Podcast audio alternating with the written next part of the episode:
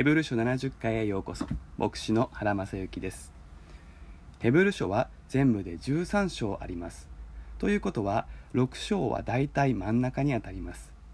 ユダヤ人は大事なことを真ん中に持ってくる傾向があるということをたびたびお話ししています。そしてこれまでお話ししてきた通りここにヘブル書の書かれた当時受取人たちの置かれていた状況を示す手がかりがかなりはっきりと出てくるわけです。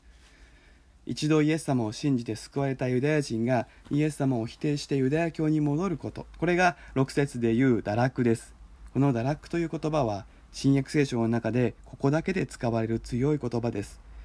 これまた何度もお話ししていますが一度イエス様を信じて救われた違法人がイエス様への信仰を見失ったり他の宗教に走ったり教会を離れたりするということとは次元が違います。もしこのケースに私たちが当てはまるとすればクリスチャンを辞めてユダヤ教に入るという場合です。極めてレアなケースですが可能性としてはゼロではありません。もちろんイエス様への信仰を失うこと他の宗教に走ること教会を離れることに問題がないということではありません。しかしこういう場合にはもう一度悔い改める余地が残ります。しかしヘブル書の警告するようにこの堕落は極めて大きな問題なのです。なぜならイエス様の救いの出来事全体をなかったことにするということだからです。クリスマスからイースターペンテコステまでの全てのことが何一つ奇跡もなく現実でもなく歴史の彼方に消え去ることを良しとするということになるからです。そのことをヘブル書の著者は自分で神の子をもう一度十字架にかけて晒し者にすると言っているのです。ユダヤ人クリスチャンがユダヤ教に戻るということが持っている意味の大きさそれを教えることが著者の狙いです。誠の神様を信じることには変わりない。そう思って気軽に元の道に戻ろうとしていた人たちにそれは気軽にできることではない。神様に対する大きなもう二度と回復されない罪を犯すことになると事の重大さを伝えようとしているのです。それと同時にヘブル書の著者はユダヤ人クリスチャンたちに自分たちが受けた恵みの大きさを思い起こさせるため4つのことを挙げています。まず光に照らされたということ。これは福音を聞いてその意味が分かり自分に向けて神様が開いておられる関係を悟ることができたということを意味します。同じ御言葉を聞いても同じメッセージを聞いても光に照らされること。これは精霊の働きですがこれによらなければ人は福音を受け取ることができません。不思議なことです。ここに神の救いの主権があることを思わされます。次に天からの賜物を味わったと続きます。味わいという言葉は食べたり飲んだりする時に使われる言葉です。すなわちここではキリストの裂かれた肉と流された血の持つ意味が分かってそれを信じ受け入れ罪の許しと神と一つに結ばれる経験を意味します。これは生産式に預かることによって象徴され経験されるものです。3番目に精霊に預かるものとなったということです。預かるとは共有するそういう間柄の中に入るということですね。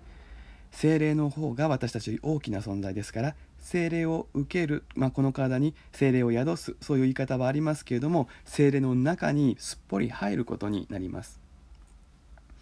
4番目に神の素晴らしい御言葉と来たるべき世の力を味わったと続きます。ここでも味わうという具体的な経験が強調されます。御言葉がただの言葉ではなくその人の人生の中で力を持って働く。そういう経験です。やがて神の国が完成する時には完全に働くことになる神様の力が今私たちが御言葉に聞く時精霊を通してこの肉体のこの世界の現実のただ中に入ってきてその力を経験することができます。ユダヤ人クリスチャンたちはすでにこの力を味わっていました。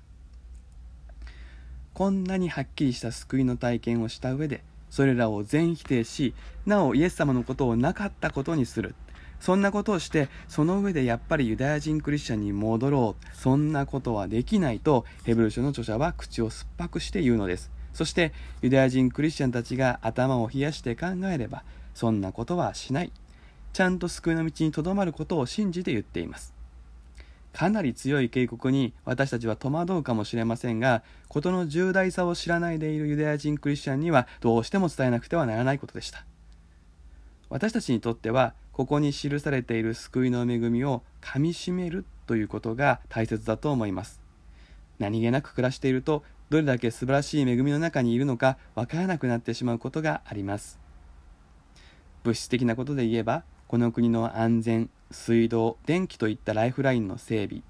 子供が子供でいられて学べること。整った医療制度など数えていけばきりがありません。もちろん課題もありますが多くの国でこのようなことは当たり前ではないということをいつも覚えていなくてはなりません。そして霊的には光に照らされ天からの賜物を味わい精霊に預かるものとなり神の素晴らしい御言葉と来たるべき世の力を味わっている私たちです。御言葉を読んでも何もピンとこない。イエス様の十字架の意味がわからない。罪の許しをいただいていない。精霊をいただいていない。来たるべき世の力を受けられない。そういう人たちがたくさんいる中で私たちはどういうわけか選ばれ先に救われているというこの不思議というしか言いようのない事実をもう一度改めて感謝したいのです。ここから目を離してしまう時苦しみの中で安易な道を選ぶという誘惑に負けてしまうのです。23回目は以上です。それではまたお耳にかかりましょう。